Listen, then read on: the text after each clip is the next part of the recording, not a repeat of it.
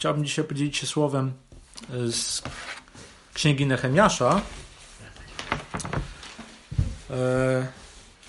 W księdze Nehemiasza mowa jest o odbudowie murów Jerozolimy. Naokoło tego krąży ta księga. I w księdze Nehemiasza chodzi o fizyczny Izrael, to znaczy fizycznych potomków Abrahama, Izaaka i Jakuba. E, o nich tam chodzi, e, nie chodzi tam o Kościół, nie chodzi tam o, e, o, o ciało Chrystusowe. Dzisiaj o wszystkich tych, którzy są wierzący w Pana naszego Jezusa Chrystusa, ale mimo to możemy z tej księgi wziąć bardzo dużo zbudowania, pouczenia odnośnie strategii diabelskiej, odnośnie tego, jak też nas diabeł dzisiaj atakuje, jak mamy się bronić. E, przyświeca mi to słowo z listu do Rzymian 15:4, które znacie, gdzie jest napisane: Wszystko bowiem, co przedtem napisano, ku naszej nauce napisano, abyśmy przez cierpliwość i pociechę z pism nadzieję, mieli nadzieję.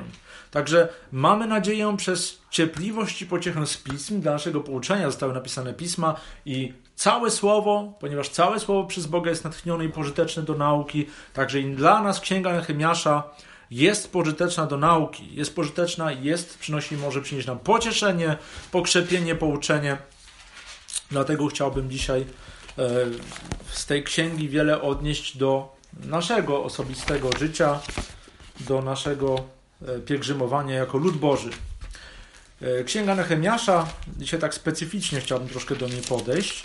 Księga Nehemiasza, nie wiem czy wiecie, w Biblii hebrajskiej i Księga Ezdrasza, która jest przedtem, to jest jedna księga. Stanowiono jedną księgę, nie ma tam tego podziału na dwie księgi. I w księdze Ezdrasza tam chodzi już po niewoli babilońskiej 70-letniej, tam chodzi o odbudowę świątyni. I wszystko kręci się naokoło tego. A w księdze Nehemiasza jest kontynuacja i tam wszystko kręci się naokoło odbudowy murów, które otaczają świątynię i bronią ją przed atakami wroga. Także tutaj jakby taki jest temat. I mamy jako bohatera Nehemiasza. Nehemiasz, e, Nechem, Nehemiach, po Nehemiach po, po, po hebrajsku, czyli Jachwę pociesza, także pocieszenie możemy czerpać też przez Nehemiasza. E, Nehemiasz e, on jest podczaszym króla Artaxerxesa. Król Artaxerxes jest następcą króla Dariusza i króla Cyrusa, to są, jest, jest perskim królem i ten król Artaxerxes rządzi nad tym potężnym imperium babilońskim i Juda jest jedną z prowincji w tym potężnym imperium. No i właśnie Nehemiasz jest podczaszym. I podczaszy, czyli ten, który troszczy się o napoje króla, to może się wydawać, że to jest jakiś zwykły sługa. Przypominamy sobie piekarza i podczaszego faraona. I tu może się wydawać, że to są jacyś, jacyś zwykli słudzy, ale byli to szczególni słudzy i podczaszy króla. W tamtych czasach był, miał pozycję zaufania, był takim człowiekiem, który był bardzo blisko króla i e, często był naprawdę jego prawą ręką w wielu sprawach. I dlatego w księdze Nehemiasza na początku czytamy dialog wręcz jakby między przyjaciółmi, gdzie w pierwszym rozdziale czytamy o wielkim zmartwieniu Nehemiasza, kiedy słyszy o tym, że mury Jerozolimy są zburzone, że w wielkim pohańbieniu jest Juda, lud Boży jest w wielkim pohańbieniu.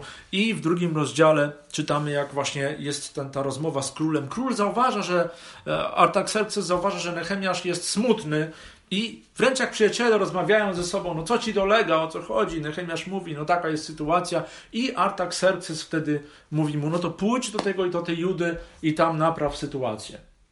I tam napraw te mury, tam działaj. Także naprawdę tutaj Nehemiasz ma wolną rękę, żeby przez jakiś czas właśnie tam w Judzie działać.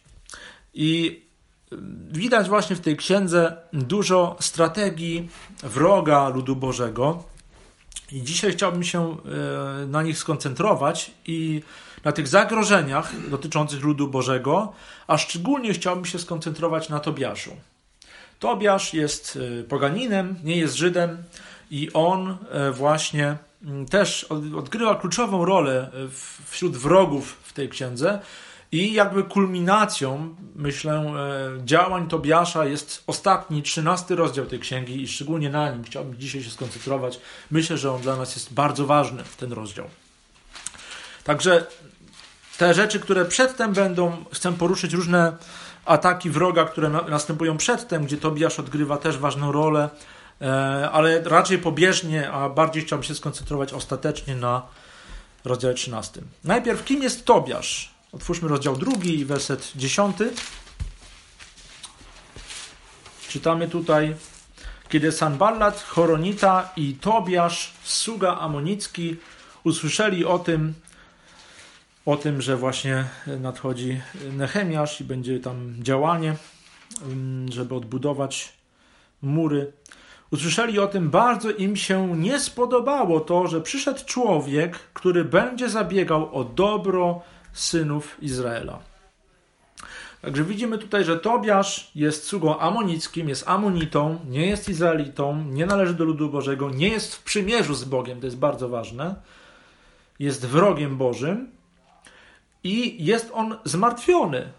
Nie podoba mu się to, że jest ktoś, kto będzie zabiegał o dobro synów Izraela. Także jego zmartwieniem jest, że ktoś będzie dbał o lud Boży. Widać konkretnie, co dzieje się w tym człowieku. Wrogowie Boży są wrogami krzyża i możemy się spodziewać, że nie podoba im się to, kiedy lud Boży dobrze się ma. E, w liście, znaczy w drugim rozdziale, 17 wersecie i dalej czytamy o takim pierwszym, e, można powiedzieć, ataku wroga. Przeczytam drugi rozdział, wersety 17 do 20. Wtedy Nehemiasz mówi: Wtedy powiedziałem do nich: Widzicie, w jakiej niedoli się znajdujemy. Jerozolima jest spustoszona i jej bramy spalone są ogniem. Chodźcie odbudujmy mur Jerozolimy, abyśmy już nie byli zhańbieni. A gdy opowiedziałem im o tym, jak łaskawa ręka mego Boga była nade mną, także o słowach, które wypowiedział do mnie król, powiedzieli: Wstańmy i budujmy. I zachęcali się do tego dobrego dzieła. Kiedy usłyszeli o tym Sanballat, Choronita i Tobiasz, sługa amonicki oraz Geszem Arab, szydzili z nas i wzgardzili nami, mówiąc: Co to za rzecz, którą robicie? Czy buntujecie się przeciw królowi? Odpowiedziałem im: Bóg niebios poszczęści nam, my więc jego słudzy powstaniemy i odbudujemy. Wy zaś nie macie ani działu, ani prawa, ani pamiątki w Jerozolimie. Widzimy tutaj, że e, Nehemiasz zachęca do działania. Koniec wersetu 17 mówi: Chodźcie i odbudujmy mur. Zmieńmy tą sytuację. Lud Boży jest zhańbiony, ale to może się zmienić i my musimy przyłożyć rękę do dobrego dzieła. Mówiąc słowami Ewangelii, przyłożyć rękę do pługa. I czytamy że jako reakcję, że ta zachęta właśnie trafia do, do ludu Bożego i czytamy koniec 18 wersetu: Wstańmy i budujmy. Jest postanowienie i zachęcali się do tego dobrego dzieła. Czyli jak mówią inne tłumaczenia, na przykład Szlachtet 2000 e, wzmocnili ręce do dobrego dzieła. A więc widać tutaj, że te postanowienie jest, jak to się mówi, żelazne. Oni są gotowi do dobrego dzieła. Wzmocnili ręce do dobrego dzieła. Nawet Brytyjka, jeśli pamiętam dobrze, tłumaczy, że już zabrali cię za to dzieło. A więc tutaj widać, że to nie jest jakiś słomiany zapał, ale jest to prawdziwa decyzja. I jako reakcja w tym momencie ze strony wroga jest szydzili z nas, 19 werset, i wzgardzili nami. I zestraszyli ich, czy buntujecie się przeciw królowi. A więc to, co można tutaj powiedzieć, że e, świecka władza, której najbardziej mogli w tym czasie się bać, król, ten, który rządził tymi terenami, tutaj nagle oni straszą królem. Czy, czy, czy wy się buntujecie? Tak może być w naszym życiu, że bierzemy się za dobre dzieło. Często jest tak, że przykładamy rękę do dobrego dzieła, postanawiamy, że idziemy za Bogiem bezkompromisowo, zgodnie z Jego słowem, i nagle coś się rusza. Nagle wrogowie Boży się. Nagle ktoś mówi: Nie możesz tego tak zrobić. Świat mówi: Nie możesz tak działać. Jesteś fanatykiem. Jesteś jakimś fundamentalistą. Ty polegasz na jakichś słowach przestarzałych z jakiejś przestarzałej księgi, a życie jest inne. Nie można tak żyć, jak ty chcesz żyć. I mogą straszyć jakimiś sprawami, konsekwencjami postępowania po Bożemu. Ale odpowiedzią Nehemiasza jest: Bóg niebios poszczęści nam. Pan Bóg nasz jest z nami. Lud Boży, Nehemiasz jako główny stróż tutaj stoi na, na, na, na straży i mówi: Nie ma mowy, żeby to się nie udało, bo my bierzemy się za Boże dzieło, zgodnie z Jego wolą, i nie ma mowy, żeby coś mogło nas zatrzymać, a wy nie macie ani działu, ani prawa, ani pamiątki w Jerozolimie. Tak możemy powiedzieć i o ludzie Bożym. Świat nie ma ani prawa, ani pamiątki, ani działu nie ma w ludzie Bożym. Nie ma prawa do ludu Bożego, nie, może go, nie ma prawa, żeby kontrolować lud Boży, żeby narzucić ludowi Bożemu, jak on ma postępować. Tutaj lud Boży nie może dać się zastraszyć. Także Nehemiasz odpiera atak wroga, ale y, w czwartym rozdziale czytamy o kolejnym udziale Tobiasza w ataku. Przeczytamy czwarty rozdział i wersety 7 do 9. Gdy Sanballat i Tobiasz, Arabowie, Amonici i Ażdodyci usłyszeli, że mury Jerozolimy są odbudowywane, że wyłomy zaczęły się wypełniać, bardzo się rozgniewali. I wszyscy sprzysięgli się razem, aby przyjść i walczyć przeciw Jerozolimie i przeszkadzać w robocie. My jednak modliliśmy się do naszego Boga i postawiliśmy przeciwko nim straż we dnie i w nocy, bojąc się ich.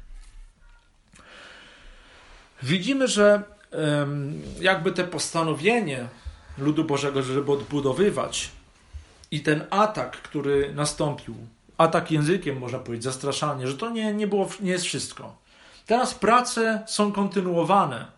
Widzimy tutaj, że mur jest odbudowywany i widzimy, że e, wyłomy zaczęły się wypełniać. A więc widać, że są efekty czynu, efekty tej pracy. Tak może być w naszym duchowym życiu. Odbudowujemy coś, co jest zburzone. Pracujemy nad tym, żeby się ostać. Budujemy nasze duchowe życie z Panem Bogiem. Pielęgnujemy je.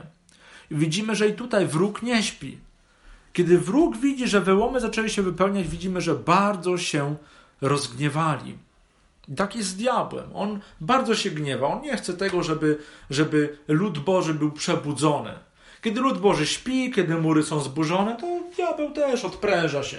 Nie ma z czym walczyć. Wchodzę i wychodzę jak chcę.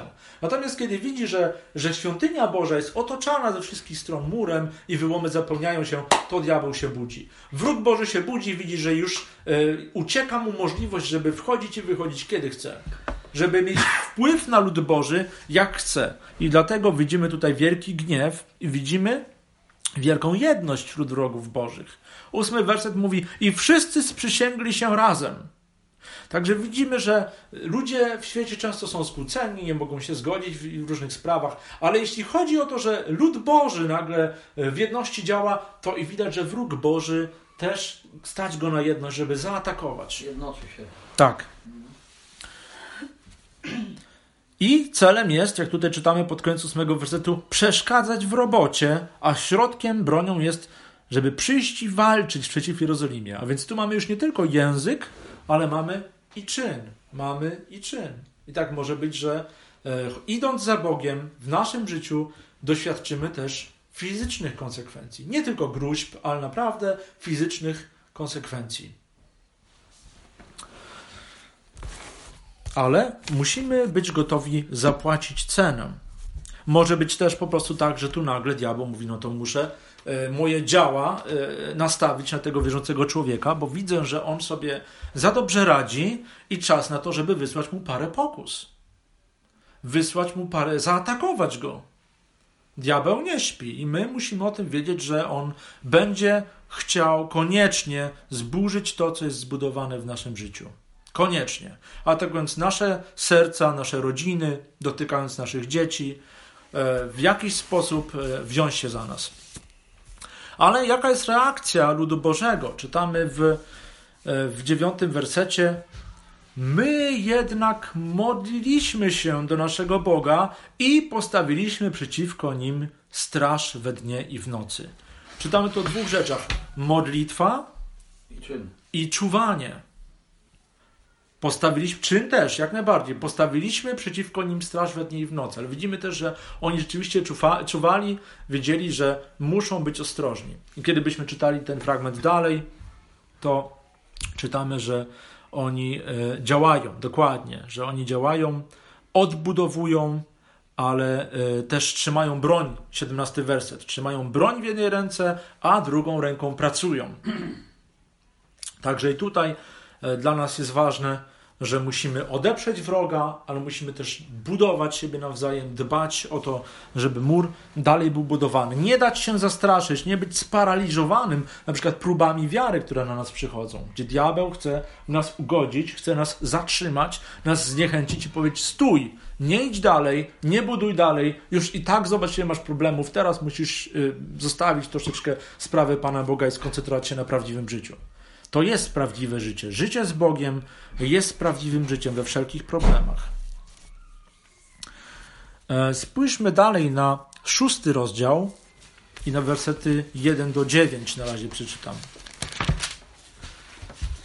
Rozdział szósty Nehemiasza i wersety 1 do 9. A gdy Sanballat, Tobiasz, Geszem Arab i pozostali nasi wrogowie usłyszeli, że zbudowałem mur i że nie pozostał w nim żaden wyłom, chociaż jeszcze w tym czasie nie wstawiłem wrót do bram, wtedy Sanballat i Geszem wysłali do mnie poselstwo ze słowami: Przyjdź, spotkajmy się razem w jednej ze wsi, na równinie Ono. Lecz oni mieli zamiar uczynić mi coś złego. Wysłałem więc do nich posłańców z taką odpowiedzią: Wykonuję wielką pracę i nie mogę zejść.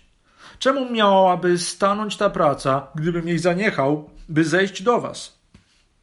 Cztery razy przysyłali do mnie poselstwo w tej sprawie, a ja odpowiedziałem im tak samo.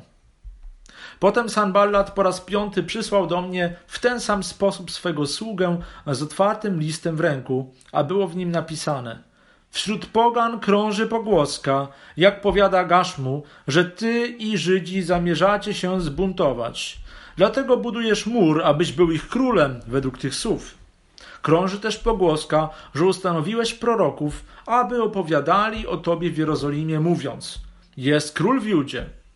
Teraz te słowa dotrą do króla, przyjdź więc i naradźmy się wspólnie. Lecz ja wysłałem do niego taką odpowiedź: Nie jest tak, jak powiadasz, ale sam sobie to wymyślasz. Oni wszyscy bowiem straszyli nas, mówiąc, ich ręce osłabną od tej pracy i nie zostanie dokonana.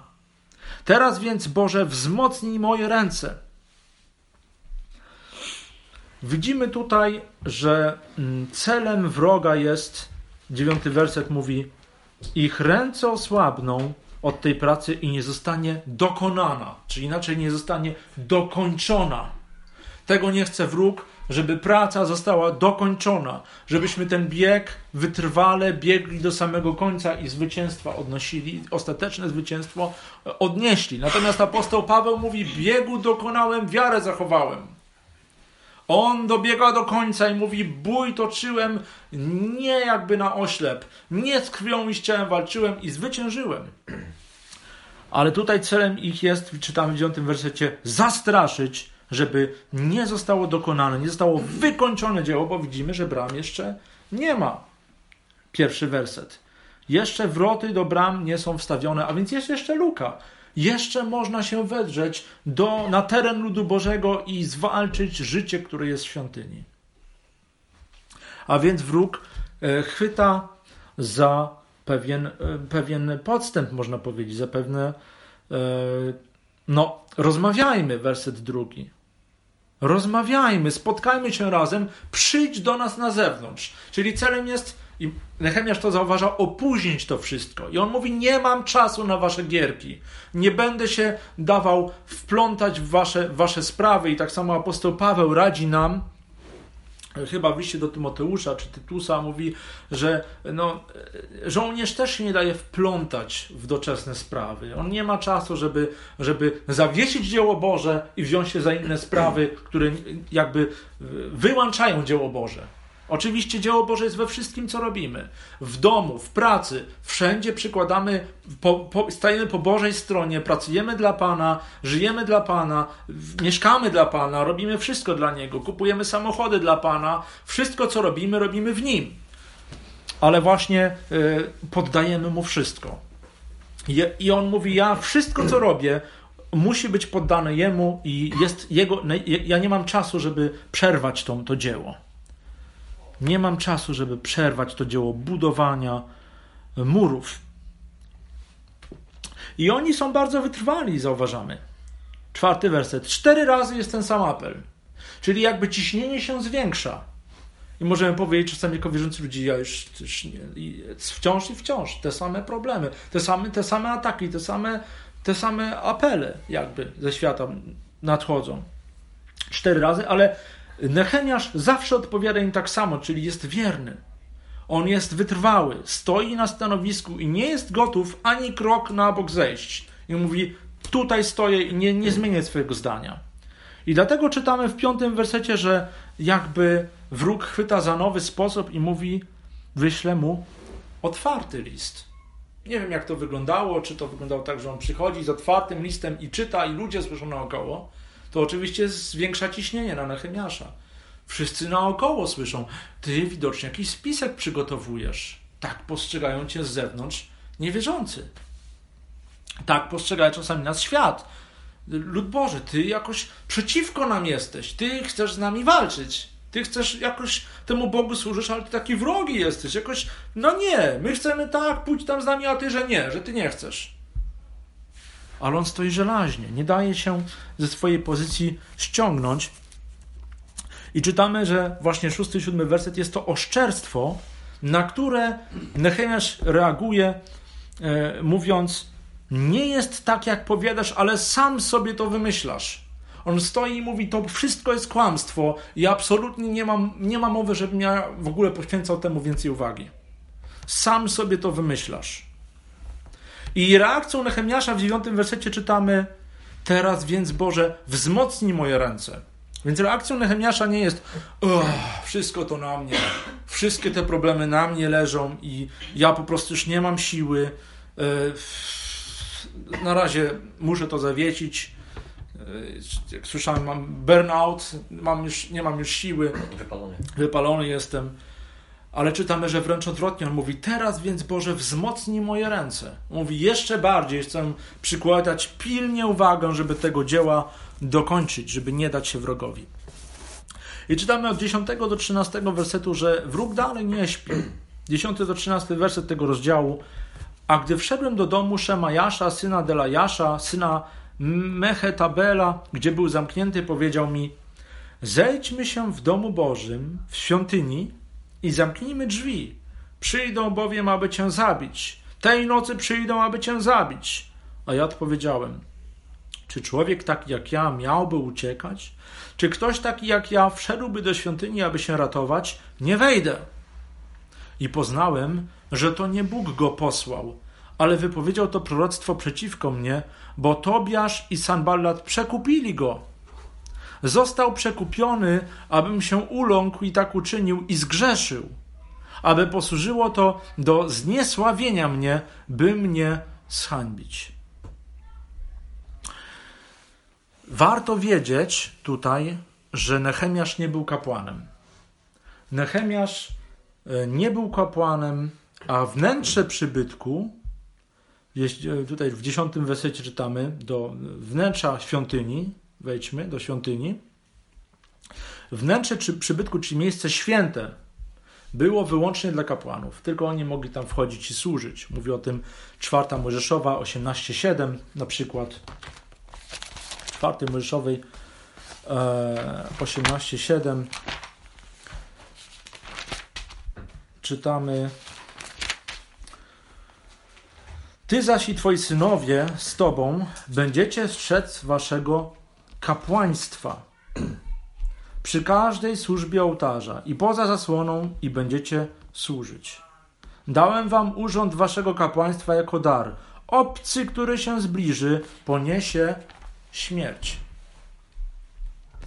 Nie wiem, czy pamiętacie, ale nawet kiedy e, Kehatyci bodajże, kiedy oni mieli transportować e, namiot zgromadzenia, to najpierw on był składany przez kapłanów i oni dopiero wtedy mogli przyjść. W ogóle nie mogli patrzeć na to, jak był składany, dopiero jak był złożony, mogli przyjść i brać te rzeczy i iść dalej.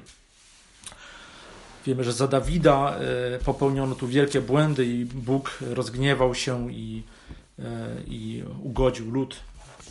Ale to osobna historia. Natomiast wracając do Nehemiasza, widzimy, że e, właśnie tutaj najwyraźniej prorok zostaje przekupiony.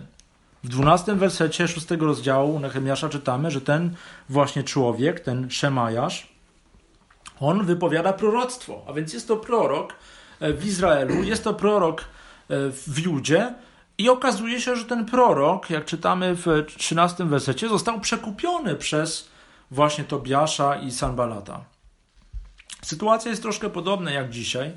Mamy i dzisiaj na różnej maści proroków, którzy często mówią, to Pan mówi, tak Pan powiada, ale mówią oni wbrew Słowu Bożemu.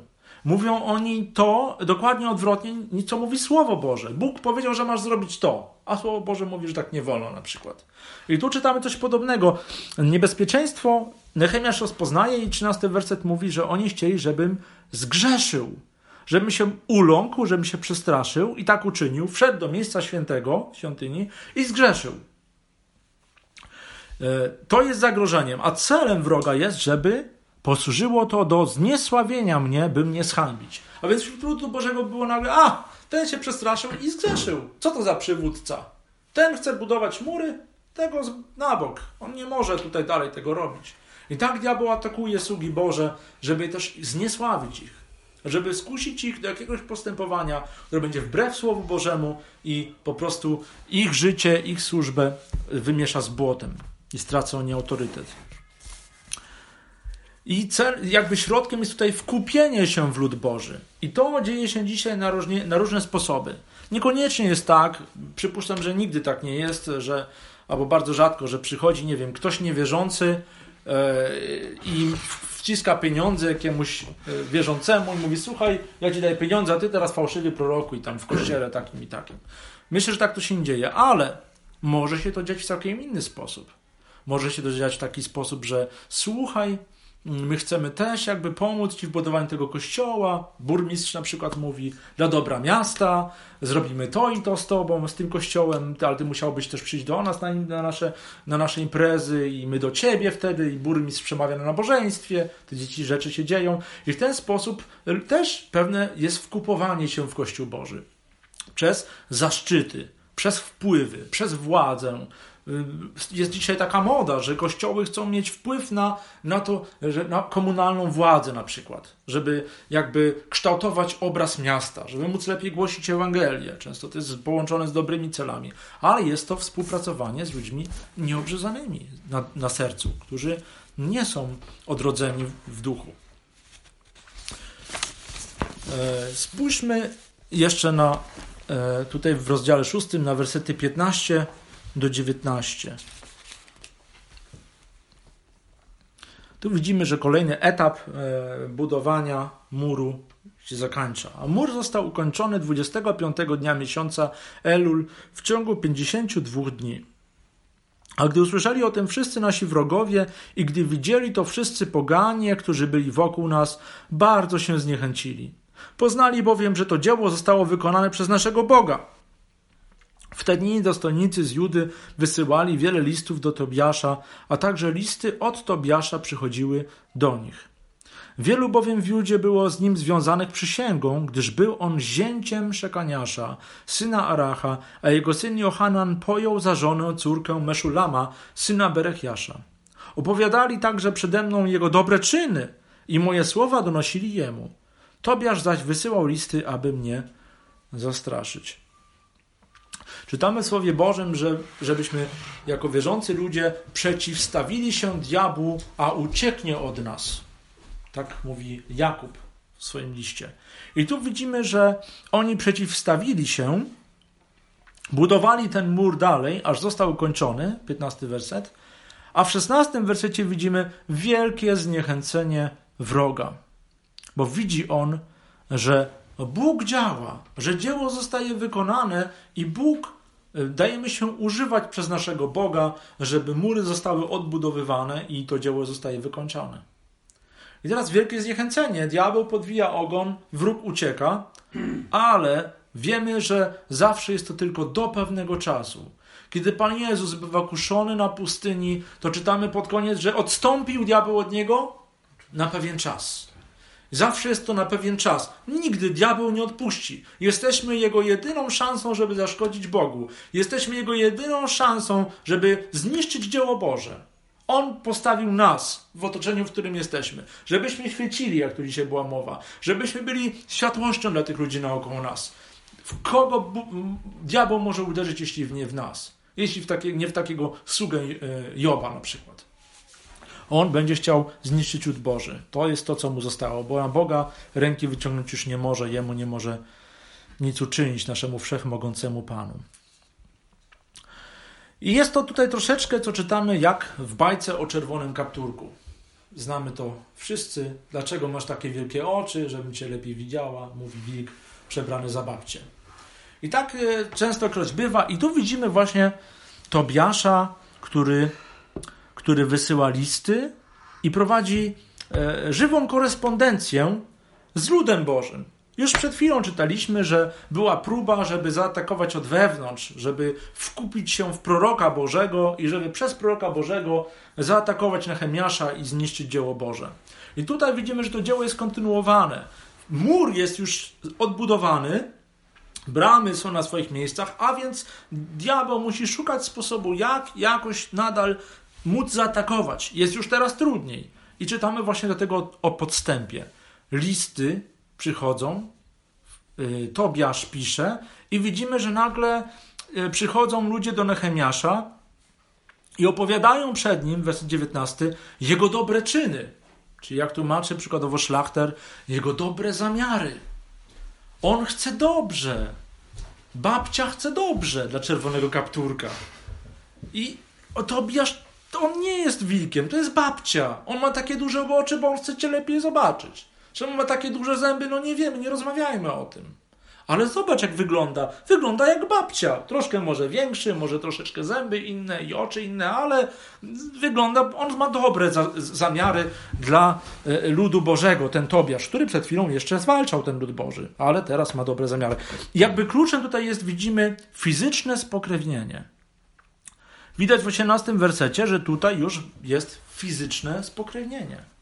I to jest wytrychem dla wroga Bożego, żeby jakoś znów dostać się do ludu Bożego i mieć, mieć ten kontakt, mieć ten zasięg, móc zaatakować. I ostatecznie 19 werset mówi nam, że tutaj celem jest, aby zastraszyć.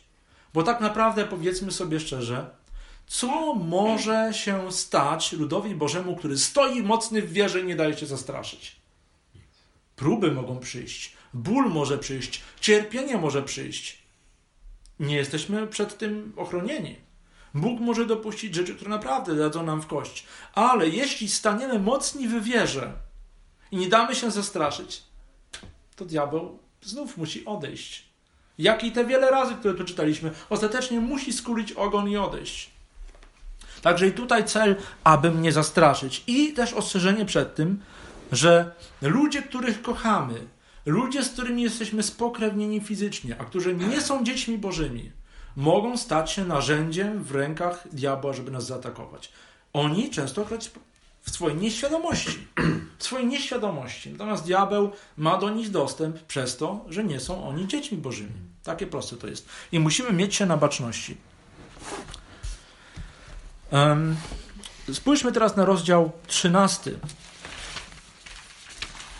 Wierzę, że taki bardzo kluczowy rozdział. E, ciekawe, że w ogóle ostatni rozdział tej księgi, myślę, że swego rodzaju kulminacja. E, przeczytajmy wersety 1 do 13. W tym dniu odczytano wobec ludu fragment z księgi Mojżesza. I znaleziono w niej zapis o tym, że Amonita ani Moabita nigdy nie wejdzie do zgromadzenia Bożego, ponieważ nie wyszli synom Izraela na spotkanie z chlebem i wodą, lecz wynajęli przeciwko nim Balama, aby ich przeklął. Nasz Bóg jednak przemienił przekleństwo w błogosławieństwo. A gdy, to, a gdy usłyszeli to prawo, odłączyli od Izraela wszystkich mieszanego pochodzenia. Jakiś czas przedtem kapłan Eliaszib, przełożony nad komnatą domu naszego Boga, spowinowacony z Tobiaszem, przygotował dla niego wielką komnatę, w której składano wcześniej ofiary z pokarmów, kadzidło, naczynia, dziesięciny zboża, moszczy i oliwy, przysługujące lewitom, śpiewakom i odźwiernym, a także ofiary dla kapłanów. Ale przy tym wszystkim nie było mnie w Jerozolimie, gdyż w 32 roku Artaxerxesa, króla Babilonu, przyszedłem do króla, a po pewnym czasie wyprosiłem od króla zezwolenie na powrót. A gdy przybyłem do Jerozolimy, dowiedziałem się występku, którego dopuścił się Eliaszib na korzyść Tobiasza. O tym, że przygotował dla niego komnatę w dziedzińcach domu Bożego. A to bardzo mnie oburzyło. Wyrzuciłem więc wszystkie sprzęty domu Tobiasza z komnaty. Kazałem wtedy oczyścić te komnaty i z powrotem wniosłem tam sprzęty domu Bożego, dary i kadzidło. Dowiedziałem się także, że przydziały Lewitów nie dostarczono im, a Lewici i śpiewacy, którzy wykonywali pracę, rozbiegli się, każdy do swojego pola. Zgromiłem więc przełożonych, mówiąc: Czemu dom Boży jest opuszczony? Potem zebrałem ich i postawiłem ich na stanowiskach. A cały lud, Juda przyniósł dziesięciny ze zboża, moszczu i oliwy do składnic. I nad składnicami ustanowiłem dozorcami Szelemiasza kapłana, Sadoka uczonego w piśmie i Pedajasza z Lewitów. Do pomocy mieli Hanana, syna Zakura, syna Nataniasza. Oni bowiem uchodzili za wiernych, a ich obowiązkiem było rozdzielanie przydziałów swoim braciom. Co tutaj się dzieje? Jeszcze w dwunastym rozdziale, gdybyśmy przeczytali, to czytamy tam o tym, że mur zostaje poświęcony. Jest już pełny, pełnie zakończony, wszystko. Mur zostaje poświęcony. Kapłani i lewici stają na swoich stanowiskach w świątyni i wszystko gra. Służba jest tak, jak powinna być. Mury są, jak powinny być. Świątynia, wszystko działa. Mówiąc naszymi słowami dzisiaj, jest życie Boże w ludzie Bożym. Jest życie Boże w świątyni. Wszystko gra. I moglibyśmy powiedzieć, no teraz to już diabeł rozkłada ręce, mówisz tutaj już nic nie mogę zrobić. Ale okazuje się, że może zrobić. Co się dzieje? Kiedy to się dzieje w ogóle, że diabeł coś może zrobić? Czytamy o momencie, w którym to się dzieje, na początku szóstego wersetu, ale przy tym wszystkim nie było mnie w Jerozolimie. Król y, Nehemiasz musi na jakiś czas odejść z powrotem do króla Artaxerxesa, musi wrócić tam, tylko na jakiś czas mógł tutaj być. Także główny stróż, ten, który odpierał ataki przez długi czas, on musi wrócić i na razie go nie ma. I myślę, że bywa tak, jak zostało powiedziane naszym Panu, uderz w pasterza, a owce się rozproszą. I coś takiego się tutaj, myślę, dzieje. Ale y, czytamy przedtem w pierwszych trzech wersetach mm, coś, co dzieje się później, bo od czwartego wersetu czytamy jakiś czas przedtem. A więc to, co jest napisane od czwartego wersetu, dzieje się przedtem, a te pierwsze trzy wersety tutaj dzieją się później, ale jakiś jest cel, dlaczego te pierwsze trzy wersety tutaj są wetknięte. Co w nich czytamy? Czytamy, że, y, że odkryto w księdze Mojżesza, w prawie, w Torze, zapis o tym, że Amonita ani Moabita nigdy nie wejdą do zgromadzenia Bożego. E, ten zapis jest w piątej księdze Mojżeszowej 23:3.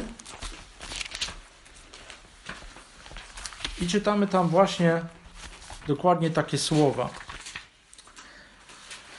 Nie wejdzie też Amonita ani Moabita do zgromadzenia Pana. Nawet ich dziesiąte pokolenie nie wejdzie do zgromadzenia Pana aż na wieki. Czy znaczy to, że Amonita i Moabita są szczególnie wielkimi grzesznikami, nigdy nie mogą się nawrócić, nigdy nie mogą e, przyjść do Boga żywego? Otóż mamy tu Amonitów i Moabitów i zapewne pamiętacie, że Rut była Moabitką. Rut, która została e, żoną Boaza i która została włączona w genealogię, w pochodzenie Pana Jezusa, w tą linię e, jego pochodzenia, ona nie była Żydówką, ale była Moabitką. Ale wiemy też, e, co zrobiła właśnie Rut. Ona powiedziała ostatecznie, przychodząc do Izraela, do Noemi, swojej teściowej, Twój Bóg, mój Bóg. Także można powiedzieć, że została prozelitką, stała się częścią Izraela, stała się no, Izraelitką, weszła w przymierze z Bogiem Izraela. Jest kobietą, a więc nie trzeba było obrzezania. Zwykle e, było tak, że prozelitę, czyli mężczyznę, który chciał przyłączyć się do ludu Bożego i stać się częścią Izraela, należało między innymi obrzezać.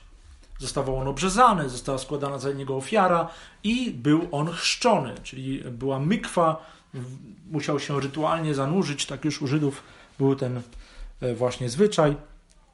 I wtedy zostawał taki człowiek prozelitą.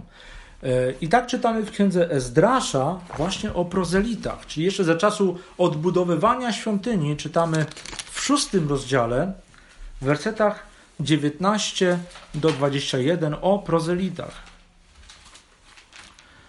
między innymi.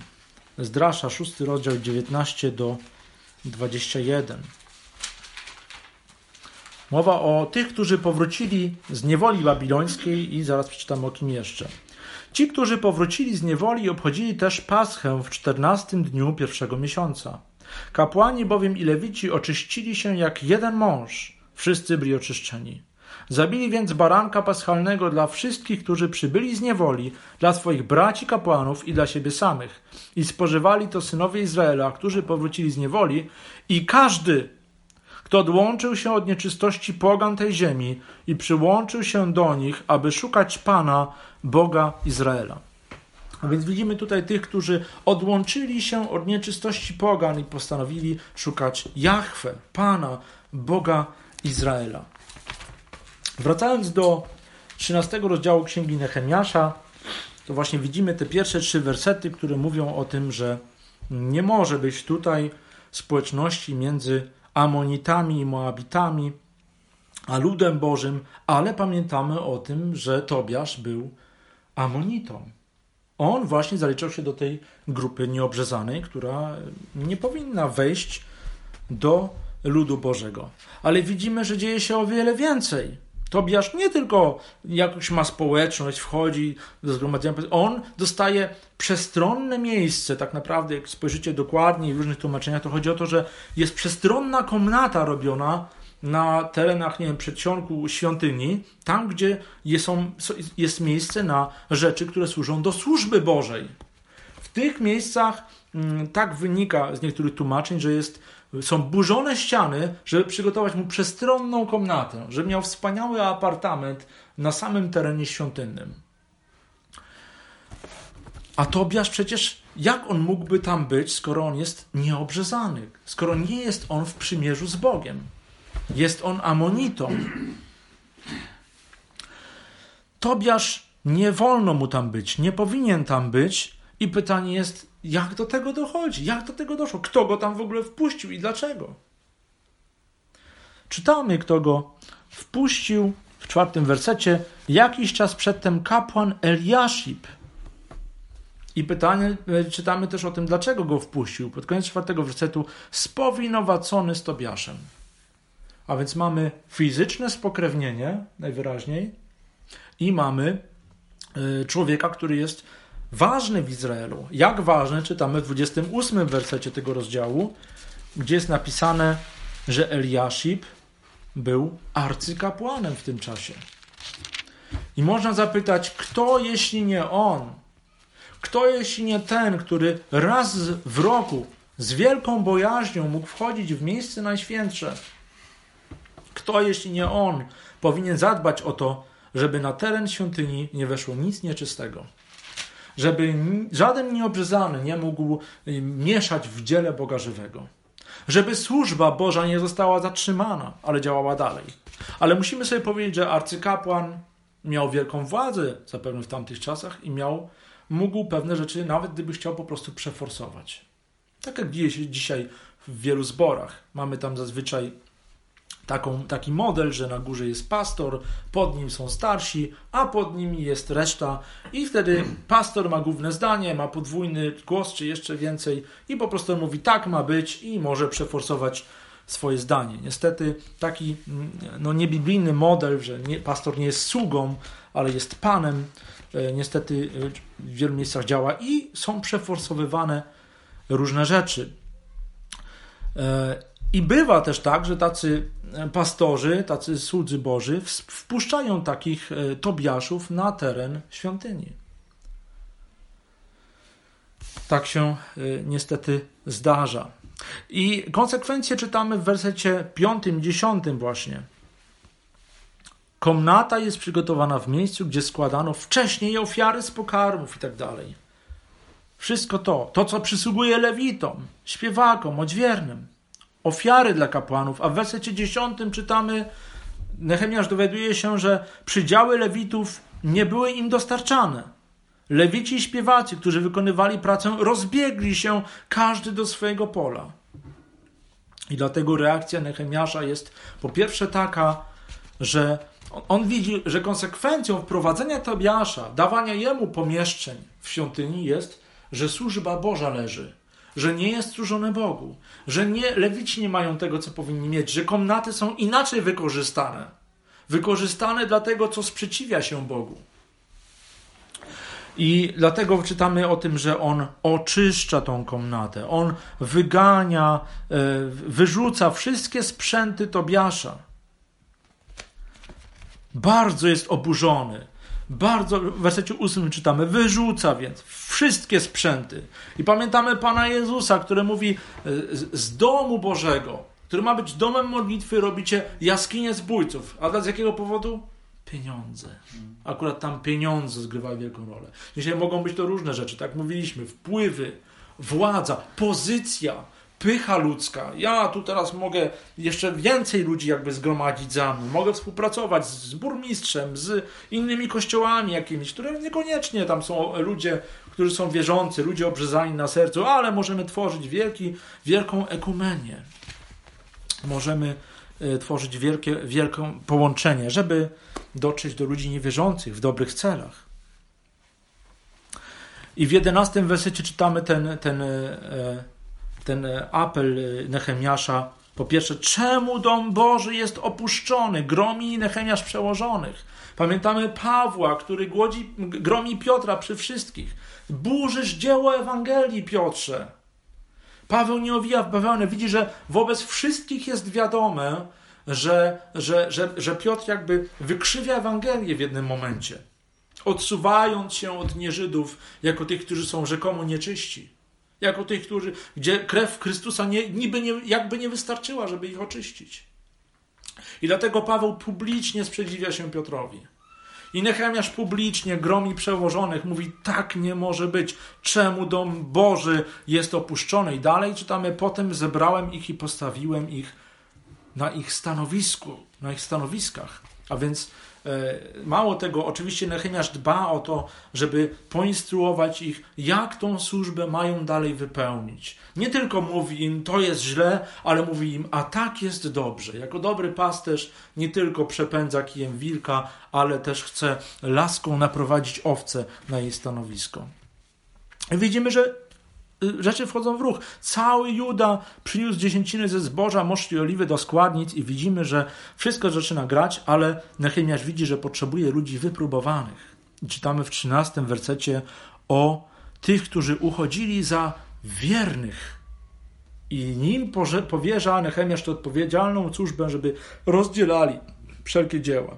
Bo rozumie, że gdzie są wszelkie y, dobra, gdzie są dobra z moszczu, oliwy i tak dalej, tam też można, jeśli ktoś jest nieszczery, jeśli jego serce nie jest wierne, coś zagrabić, coś wziąć do domu może, pozwolić sobie na jakieś niedokładności. On mówi, tego nie możesz być w świątyni Bożej. Musi być wszystko tak, jak Bóg nakazał i potrzebuje ludzi wiernych, którzy staną na stanowisku. pamiętamy apostoła Pawła, który mówi, Marek nie może z nami pójść. Barnaba mówi, e, może pójść, a Paweł mówi nie. I przez to, że Marek w jednej sytuacji nie był wierny, Paweł mówi, tutaj nie możemy pójść dalej. Jak wie, że Marek później e, wraca do swojej pozycji jakby i to nie jest przekreślony, to też może, można wnioskować z, z listów później Pawłowych, ale jakkolwiek e, czytamy tutaj e, o tej świątyni właśnie warto pomyśleć dzisiaj nad tym, co jest tą współczesną świątynią. Jak współczesna świątynia dzisiaj w naszym duchowym świecie, że tak powiem, wygląda i kto jest współczesnym Tobiaszem. E, spójrzmy na, jeszcze na dwa fragmenty. Już powiedziałem parę słów o ekumenizmie. Spójrzmy wpierw na drugi list do Koryntian, wersety, e, szósty rozdział i wersety 14 do 18. Drugi list do Koryntian, szósty rozdział i wersety 14 do 18. Czytamy tutaj słowa apostoła Pawła: Nie wprzęgajcie się w nierówne jarzmo z niewierzącymi. Cóż bowiem wspólnego ma sprawiedliwość z niesprawiedliwością, albo jaka jest wspólnota między światłem a ciemnością? Albo jaka zgoda Chrystusa z Belialem, albo co za dział wierzącego z niewierzącym? A co za porozumienie między świątynią Boga a bożkami? Wy bowiem jesteście świątynią Boga żywego, tak jak mówi Bóg. Będę w nich mieszkał i będę się przechadzał w nich i będę ich Bogiem, a oni będą moim ludem. Dlatego wyjdźcie spośród nich i odłączcie się, mówi Pan, i nieczystego się nie dotykajcie, a ja was przyjmę. I będę wam ojcem, a wy będziecie mi synami i córkami, mówi Pan Wszechmogący. Czytamy tutaj o tym, że jest naprawdę białe-czarne wierzący, niewierzący, Bożek, Bóg żywy, świątynia Boga żywego, świątynia pogan. Nie ma między nimi zgody i Bóg mówi, świątynia Boża musi być czysta. Jest tutaj napisane, wy jesteście świątynią Boga żywego. Tak, rozumiem to wprost, że my, jako ludzie wierzący, tworzymy jedną świątynię, jedno ciało Boga żywego, w którym on zamieszkuje przez swojego ducha. E, to z jednej strony. Z drugiej strony, w pierwszej list do Koryntian 6,19 pamiętam, że kiedyś mieliśmy rozmowę na ten temat, były różne zrozumienia i, i też nie chcę, nie wiem, czy się zgodzicie, ale pierwszy list do Koryntian 6,19 mówi Czyż nie wiecie, że wasze ciało jest świątynią Ducha Świętego, który jest w Was, a którego macie od Boga i nie należycie do samych siebie. Rozumiem, że każdy z nas nie należy do samych siebie i nasze ciało jest świątynią Ducha Świętego. Rozumiem, że we mnie mieszka Duch Święty i w każdym odrodzonym człowieku mieszka Duch Święty. Osobiście rozumiem to tak, że wszyscy razem jesteśmy świątynią Ducha Świętego, ale też sam w tym sensie, że Pan Jezus przez Ducha Świętego mieszka w moim sercu i ja jestem świątynią. Jakkolwiek chciałbym e, powiedzieć, że z jednej strony mamy niebezpieczeństwo ekumenizmu. I mówiąc ekumenizm, myślimy zazwyczaj na przykład o, o takich kościołach jak Kościół katolicki, e, ortodoksyjny i tak dalej. I rzeczywiście mamy rację, myśląc, że większość, gruba większość ludzi w tych kościołach jest nieodrodzona. Nie ma nie ma przymierza z Bogiem, nie jest, nawiązując tutaj do Tobiasza, nie jest obrzezana na sercu. I list do Kolosan, drugi rozdział, jedenasty werset, mówi nam właśnie o obrzezaniu na sercu. Kolosanie, czyli y, oni byli nieżydami, i do tych nieżydów, jak i do nas dzisiaj, myślę, Paweł pisze, Kolosan 2,11, w nim, w Mesjaszu, w Chrystusie, przez wiarę w Niego, w Nim też zostaliście obrzezani obrzezaniem nie ręką uczynionym, lecz obrzezaniem Chrystusa przez zrzucenie grzesznego ciała doczesnego.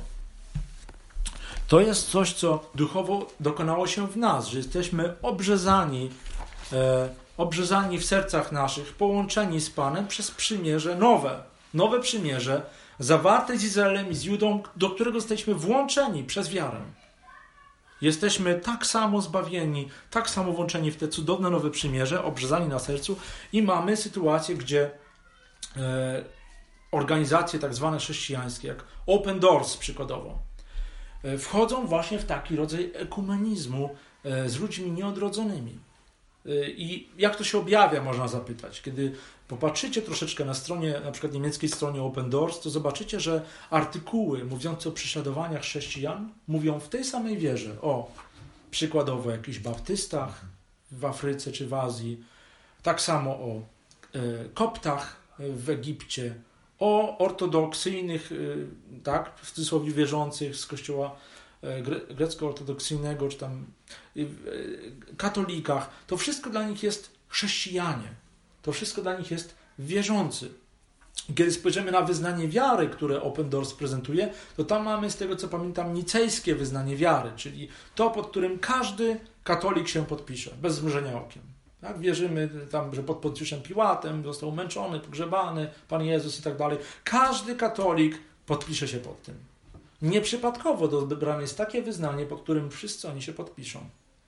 Także czasami mamy sytuacje, w których Tobiasz już wchodzi do świątyni, w sensie takiego ekumenizmu, i pytanie, jak takiemu Tobiaszowi później powiedzieć, słuchaj, ale ty nie jesteś, ty czegoś ci brakuje, ty musisz jeszcze uwierzyć. Jak to? Przecież jestem w świątyni. Ja już jestem na dziedzińcu. Co ty mówisz? Ja jestem chrześcijaninem. Ja jestem wierzący. O czym chcesz mi opowiadać? Ale nie ma obrzezania na sercu.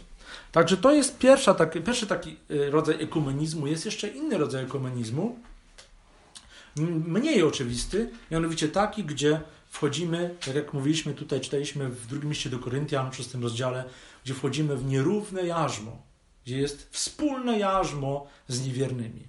A my świadomie w to wchodzimy, w pewną zależność. Rozmawialiśmy dzisiaj w drodze właśnie o jednym bracie, który od lat prowadzi firmę z niewierzącym człowiekiem, który dobrowolnie w to wszedł i prowadzi. I pytanie, gdzie jest problem?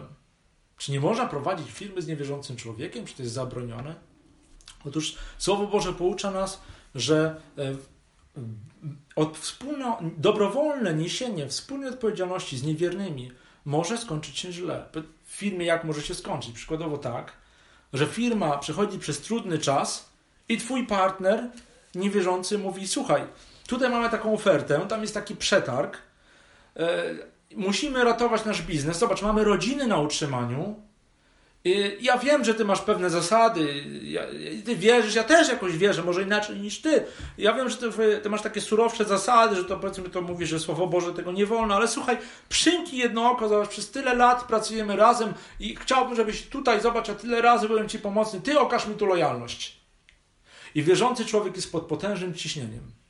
Bo teraz tak, widzi rzeczywiście, jest firma w problemach. Widzi, że jego partner Y, niewierzący był przez lata naprawdę mu pomagał. Widzi, że rodziny i jego przecież ma odpowiedzialności, mają za swoje rodziny, za pracowników w firmie. I teraz on chce to zburzyć. On mówi: Nie, nie wejdziemy w ten przetarg, nawet gdyby kosztowało nas to bankructwa. Jest wielkie ciśnienie. Dlatego wierzę, że Bóg ostrzega. Mówimy, czytamy w 1 Koryntian 7,39 o tym, żeby wychodzić za mąż, żenić się w Panu, żeby nie wychodzić E, żeby wierząca osoba nie wychodziła za niewierzącą, e, żeby nie było związku małżeńskiego. Dlaczego? Znów bliska relacja, wspólna odpowiedzialność, nawet jakieś duchowe wpływy i dobrowolne wejście w taką relację e, wbrew woli Bożej, ze świadomością dziecka Bożego, może przynieść, przynosi zazwyczaj bardzo przykre, smutne skutki.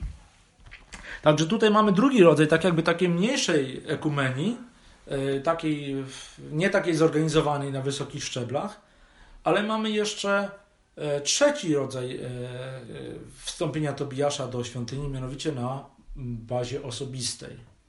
Kiedy w naszym sercu, które powinno być świątynią Ducha Świętego, dajemy taki jakiś obszar, jakiś skrawek temu, co jest ze świata, co jest, mówiąc językiem tutaj Nehemiasza, nieobrzezane Takiemu Tobiaszowi dajemy kawałek w naszym sercu, w jakiejś dziedzinie naszego życia, gdzie on może wejść i po swojemu. Tak naprawdę po swojemu jest właściwym hasłem. Robię to po swojemu. E, Eliaszib, arcykapłan, zrobił to po swojemu.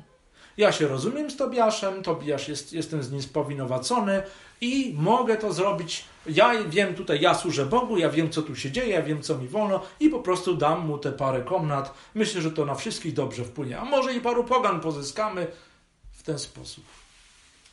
I tak możemy czasami dać taki skrawek, e, nawet w dobrych celach, e, jakiemuś Tobiaszowi w naszym sercu. Przykładowo, że chcemy uśmiechnąć się do świata, puścić oczko e, światu, jak to się mówi, żeby pozyskać dla Ewangelii. Troszeczkę jakby pokażę im, że ja nie jestem taki sztywny, że mi też wolno to i mi też wolno tamto, przecież nie zgrzeszę, przecież możemy razem pójść tam, razem pójść na imprezę, razem zrobić to. Ale ja nie muszę tym wszystkim zdzierżyć. Ja po prostu tylko troszeczkę tak, żeby im pokazać, żeby razem z nimi. I oczywiście nie chcę namawiać do skrajności, do jakiegoś burzenia kontaktów z niewierzącymi, do jakiegoś, nie wiem, sprzeciwiania się jakoś e, im, burzenia relacji, ale chodzi po prostu o pewną czujność, chodzi o pewne, pewne e, trzymanie stanowiska. Wpierw nasz Pan we wszystkim Wpierw Pan nasz Bóg, kiedy, e, kiedy anioł pański objawił się Jozuemu e, i mm, Jozue pytał, czy ty jesteś po naszej stronie, czy po stronie wroga przed atakiem na Jericho. To anioł pański mówi, ja nie jestem ani po twojej stronie, ani po stronie wroga. Jakie jest przesłanie? Jozue, ty i twój lud musicie stanąć po mojej stronie. Pan Bóg nie ma zamiaru błogosławić wszystkich moich dróg, bo mi się tak podobało, ale ja muszę patrzeć, żeby wejść w Jego drogi, które On chce błogosławić. On jest tym, po którego stronie chcę stać. Wierzę, że tak jest przesłanie tego fragmentu. I chciałbym Was zachęcić do takiego pielęgnowania serca, bo tu przede wszystkim się zaczyna, e, żebyśmy mieli serce, jak mowa o niektórych królach, niepodzielone szczere, niepodzielone. Serce, które jest gotowe zburzyć świątynki na wzgórzach, które nawet mogą wydawać się nie takie straszne. Przecież tam też składają ofiary Jachwę, nie tylko bożkom. Ale mówimy, chcemy zburzyć, bo Pan nakazał, żeby w jednym miejscu było złożone Jego imię w świątyni, żeby tam była mu chwała składana na Jego sposób. Tylko na taki sposób, centralnie, w jeden sposób. Chciałbym Was zachęcić tym przesłaniem. Amen. Amen.